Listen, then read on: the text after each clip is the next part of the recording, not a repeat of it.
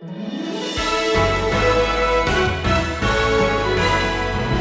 in our heart of hearts, we just want our lives to be better, richer, healthier, more comfortable. By the way, this text in James chapter 4 is the signature biblical indictment on the prosperity theology of our generation. If I put in my 25 cents of faith and, and maybe another dime of claiming it in the name of Jesus, and maybe a nickel in longer prayer or maybe fasting, at the heart of it, God is nothing more than some giant vending machine.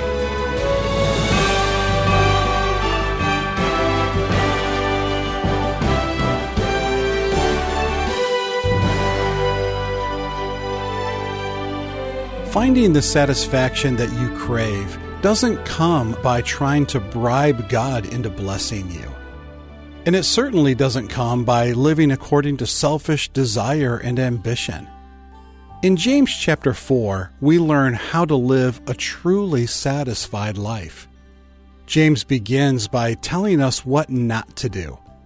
If we want to live the satisfied life, we don't live for ourselves. On our last broadcast, Stephen Davey began a message.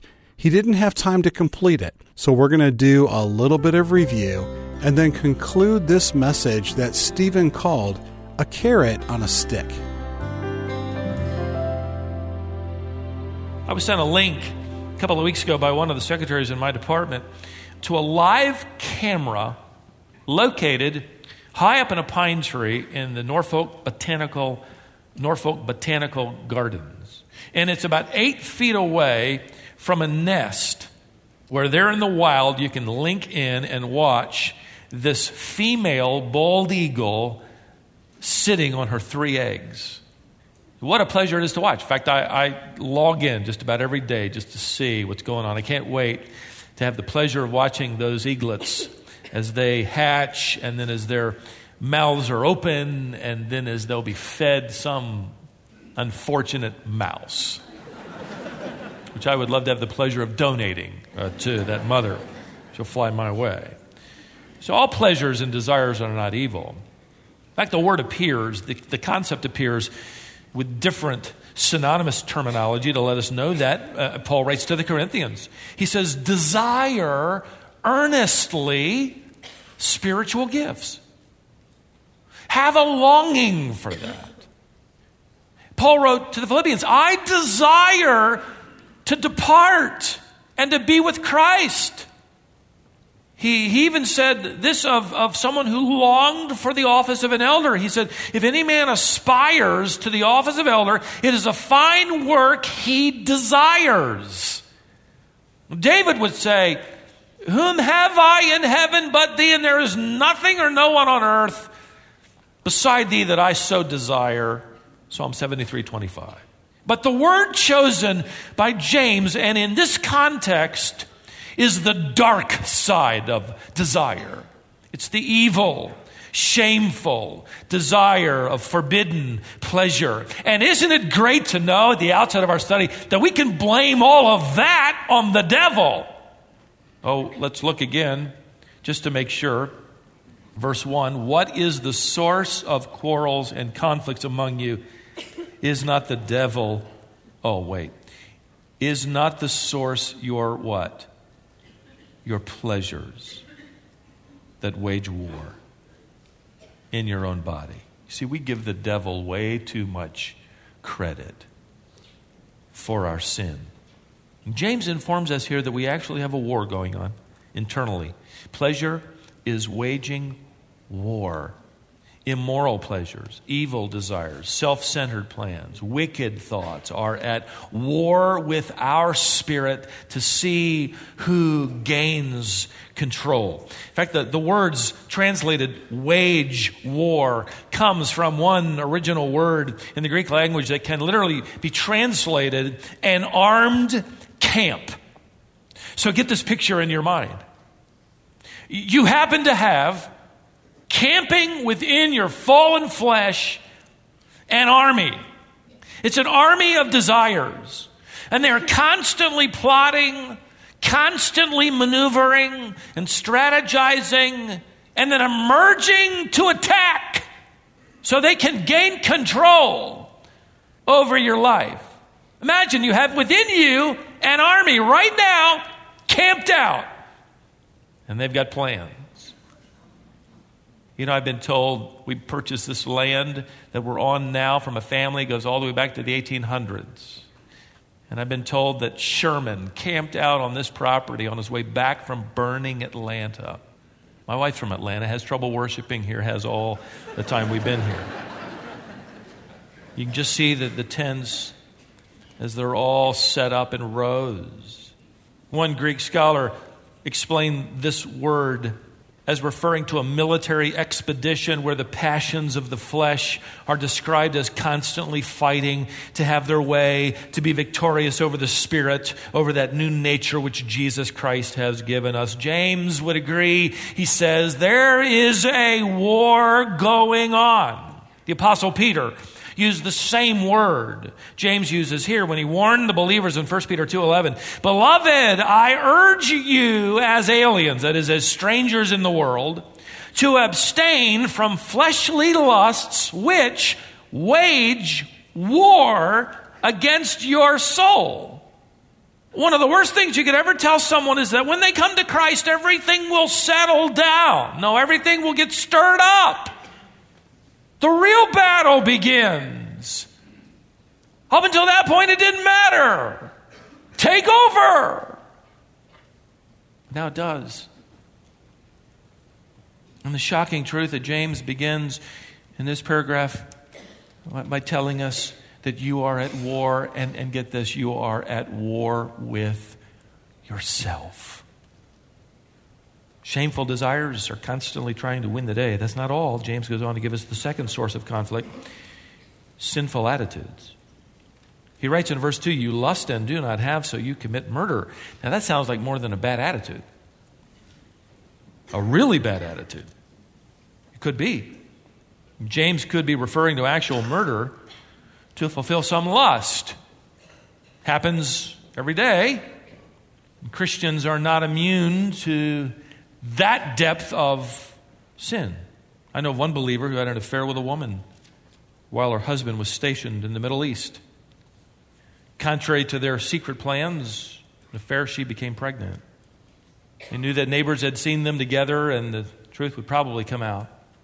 This man had a, had a friend in the military. In fact, he was serving in this woman's husband's same platoon he contacted him. They worked out the plan, and the next firefight, he made sure he didn't back him up, and he died. It all came out later. They confessed to it all. The man actually ended up marrying his neighbor, that widow, and her name was Bathsheba, and his was David. It's possible for believers to lust and plot and kill to get their way. The Greek word for kill could also have a wider meaning simply to destroy. To destroy. Shameful desires, sinful attitudes are going to destroy something or someone. But, but note this it will destroy you and it will destroy me along the way. One author wrote that the word James uses here eh, within this biblical context of lusting for this and this attitude in which rises up to kill refers to passionate longing for something misdirected or sinful. And whenever any strong sinful lust is not gratified, when that lusting person cannot achieve his desired goal, whether for reputation, prestige, money, power, sexual gratification, escape through drugs or alcohol, success, uh, possessions, whatever, the affections of another person, the result is catastrophic, often to others and always to oneself. And that's the warning.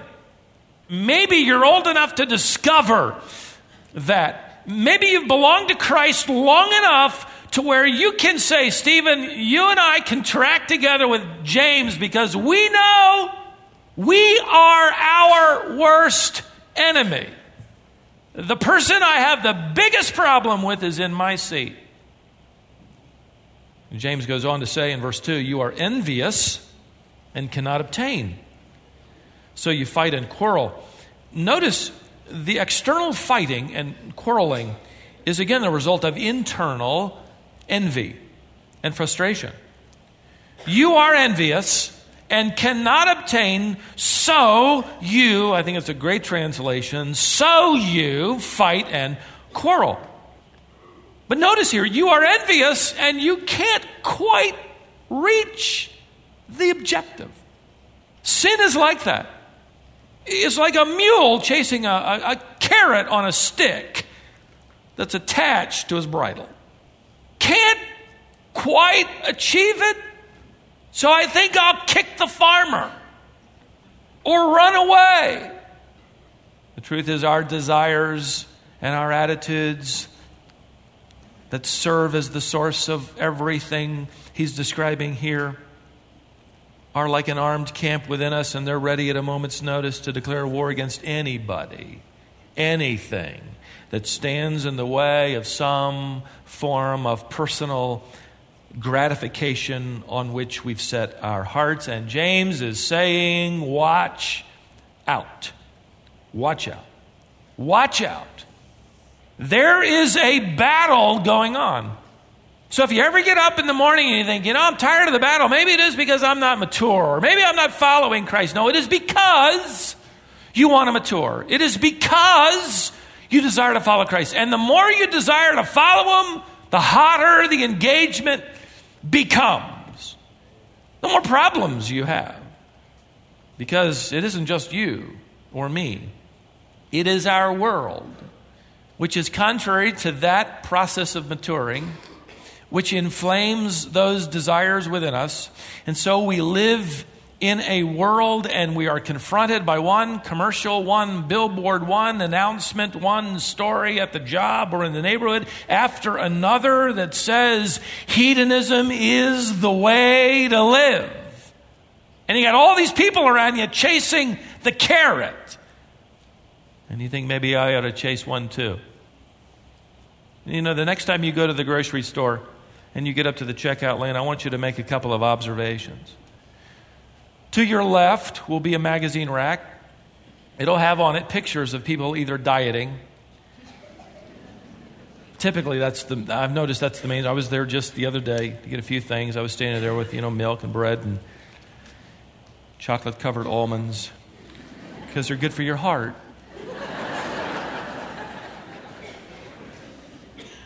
and then to your right you ever notice that candy rack? The shelves go all the way to the floor. You, you can't you can't bend down there without risking permanent damage. It isn't for you.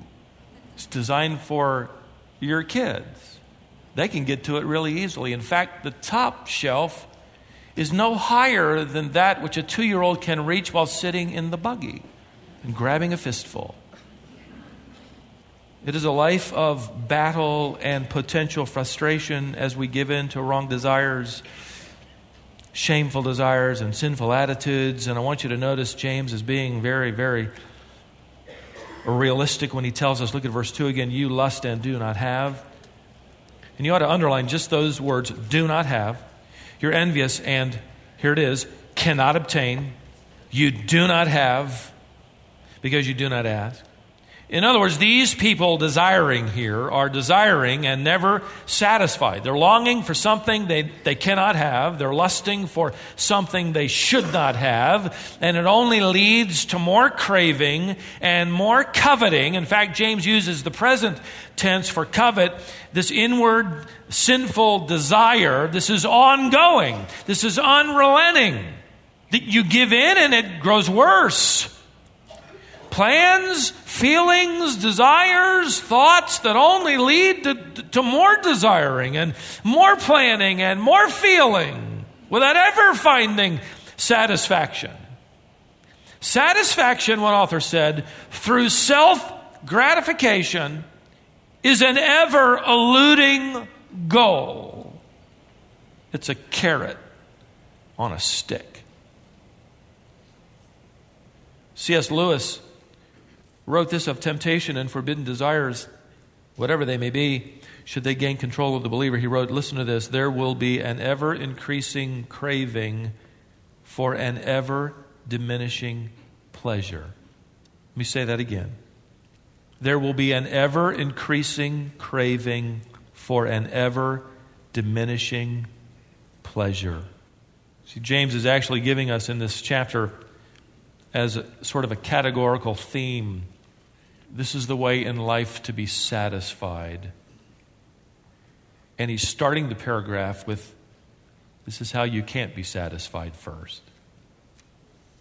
Feed your shameful desires, fantasize over forbidden fruit, compartmentalize immoral thoughts, selfish plans, thoughts of prestige, power, money, whatever it may be. Defend your sinful attitudes. Inwardly condemn those around you while at the same time coveting what they have, who they are, what positions they hold, how they look. And we're talking about in the assembly. And that's for starters. This is how to live an unsatisfied life. There's one more internal source of conflict. Let me give that to you quickly selfish motives. He writes in verse 3 Look there, you ask and do not receive, because you ask with wrong motives, so that you may spend it on your pleasures. In other words, you do indeed get around to asking, praying to God for certain things you know aren't overtly sinful, but the truth is you want them for selfish reasons or motives. You want your own comforts, you want your own way, you want your own success, you want your own path. Like the man who prayed, Lord, bless only me that's as far as I can see. The verb James uses for asking is the word aiteo. Oh, it means to beg, to plead, to implore. James used the same verb, by the way, in chapter 1, verse 5, when he said, Do you lack wisdom? Then go beg, ask, implore God for wisdom. Now, here in chapter 4, the verb is used again. How do we know it's, it's wrong, that they're doing something wrong? Because of the middle voice used in this uh, language, which means to beg for yourself, to beg for your own interests, to beg for your own personal comfort. These believers are not accused by James at this moment of praying for sinful things. They are accused for praying and in their request desiring what would only further their own personal lives. In other words, it's possible to ask God for good things for, for the wrong reasons. And I wonder, as James pulls off the mask, if we could put at the top of our prayer list, this is really all about me. James just rips off the mask and he says at the end of verse 3 you, you just want to spend it on yourself. So get real about prayer. You, you just want your best life now. You want to be comfortable now. You want to be healthy now. You want to be rich now. And prayer just must be the magic key. And maybe if I do it right, I'll get God boxed into a corner where he can't help but give me that. But it's really all about us. When John Ward, a member of the British Parliament, died in the mid 1800s, a prayer was found among his papers that was somewhat embarrassing to his estate. It went like this, and I quote, O Lord, I have to get past the Old English here of a few centuries ago. Thou knowest that I have mine estates in the city of London, and likewise that I have lately purchased an estate in the county of Essex. I beseech thee to preserve these two counties from fire and earthquake. And as I have a mortgage in Hertfordshire, I beg of thee likewise to have an eye of compassion on that county. As for the rest of the counties, thou mayest deal with them as thou art pleased. You want that guy praying for you? We would never do that. Oh, Lord, there's a hurricane coming through, and, you know, keep my house. I'll help my neighbor out, but, you know, when his roof falls in, but may this be a sign of your blessing. The word James uses for spend is the same verb found in the story of the prodigal son who spent his father's inheritance on himself. Yes, we're going to the father. Yes, we're asking for our inheritance. Yes, we're asking for His blessing. But in our heart of hearts, we just want our lives to be better, richer, healthier, more comfortable. By the way, this text in James chapter 4 is the signature biblical indictment on the prosperity theology of our generation. At the heart of it, God is nothing more than some giant vending machine. And if I put in my 25 cents of faith and, and maybe another dime of claiming it in the name of Jesus, and maybe a nickel in longer prayer or maybe fasting. And then here comes your blessing, glory, hallelujah. And if it doesn't come, maybe it shouldn't have been a, a quarter, maybe it was supposed to be 50 cents. Or maybe I sent it to the wrong guy. One commentator from a past generation said if prayer is no more than a formula of saying the right words and believing hard enough, and then confessing that it will happen, then Christians are really only practicing magic.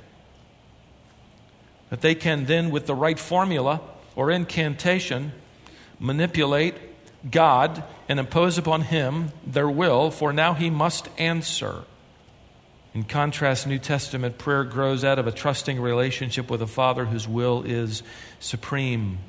We don't go to Him and say, I think I've got all the boxes checked, and now I obligate you to my will. No, we go to him and we say, Look, we, Lord, will obligate our will to you.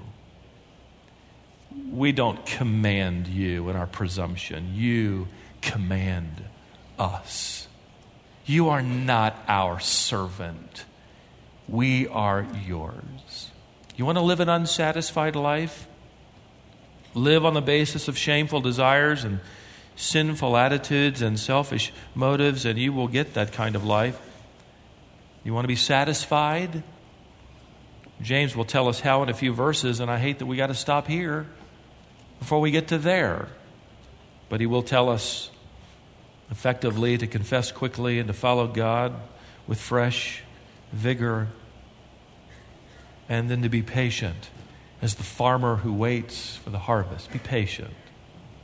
I wonder how often Satan has encouraged those shameful and sinful and selfish desires by convincing us that God isn't working quickly enough.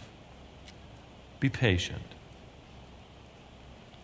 Maybe you feel like my son did. One of my twin boys, 21 years ago, they turned the ripe old age of four. I went up to the twins' uh, bedroom that morning, and one of my sons was awake, and he, was, he, he had tears in his eyes. And I said, Hey, buddy, you know, what's the problem? He wiped the tears from his eyes, and he said, Well, today's my birthday. I said, Well, yeah, you know, it's your birthday, but aren't you happy about that? I mean, you're four. How great is that? You're now four. I have no idea where he got this from. But he said to me with tears in his eyes and with sincerity all over his face, he said, But daddy, I thought when I turned four, I'd be big. He thought that somewhere in the night, he was going to skip middle school. Just get there. He was so disappointed. Don't be that way too, Christian. Don't be discouraged. Some of the saints that I have had the privilege of talking to in their 60s, 70s, 80s, none of them ever reached a point where they would talk to me about how they'd safely reached maturity. No, they, they'd talk to me about the battle, about the war. I close with a prayer from a book called The Valley of Vision. It's a collection of prayers from great church leaders in the fight, in the battle, who pray so realistically and so wonderfully. It's a wonderful little book, little little little leather-bound book, The Valley of Vision. One of them several generations ago, again in Old English, said this. He, this was his prayer When thou, O God, wouldst guide me, I control myself. When thou wouldst be sovereign, I rule myself. When I should depend on thy provision, I supply myself. When I should submit to thy providence, I follow my own will when I should honor thee, I serve myself. Lord, it is my chief desire to bring my heart back to Thee.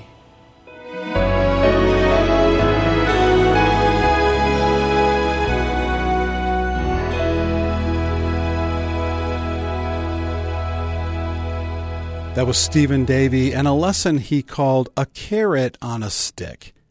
This is Wisdom for the Heart. Stephen is currently in a series from the Epistle of James, a series he called Satisfied. I encourage you to install the Wisdom International app to your phone. Once you do, you can take this Bible teaching ministry wherever you go. In the menu along the bottom is a tab that says Bible. If you don't want to read the Bible, you can actually hit a play button and listen to the Bible being read to you. Also, if Stephen has a lesson from the section that you're reading, you'll have a link right to Stephen's lesson from the Bible. Let's say, for example, you're looking at Genesis 1 1. Right at the top of your screen, there's going to be a link to Stephen's lesson from Genesis 1 1. Install the Wisdom International app on your phone today. We recently received an email from a listener named Tim. I'm only going to use Tim's first name because he mentioned some personal information. He said this I work as a courier and I spend a lot of time behind the wheel. I look forward every day to hearing your message. I agree wholeheartedly with what you teach. Many in the world, including my youngest daughter and her family, are living for the world. Please pray for them. And thank you for clearly and faithfully teaching the truth of God's Word. Well, Tim, we were glad to hear from you, and we certainly will be praying for you and for your daughter and her family. We have a team of people who pray for every prayer request that comes in. If there's something going on in your life and you'd like us to pray for you, be sure and tell us. The best and easiest way to do that is to visit a special web page that we've set up for that purpose. Go to wisdomonline.org forward slash pray. That's wisdomonline.org forward slash pray. And once you get to that page, you're going to see some ways that you can pray for our ministry. You're also going to find a link that'll let you send prayer requests to us. And again, I want you to know that someone will pray personally for you. If you'd like to join our global prayer team and pray for us, we'd be very grateful. And please join us again next time as Stephen brings you more wisdom for the heart.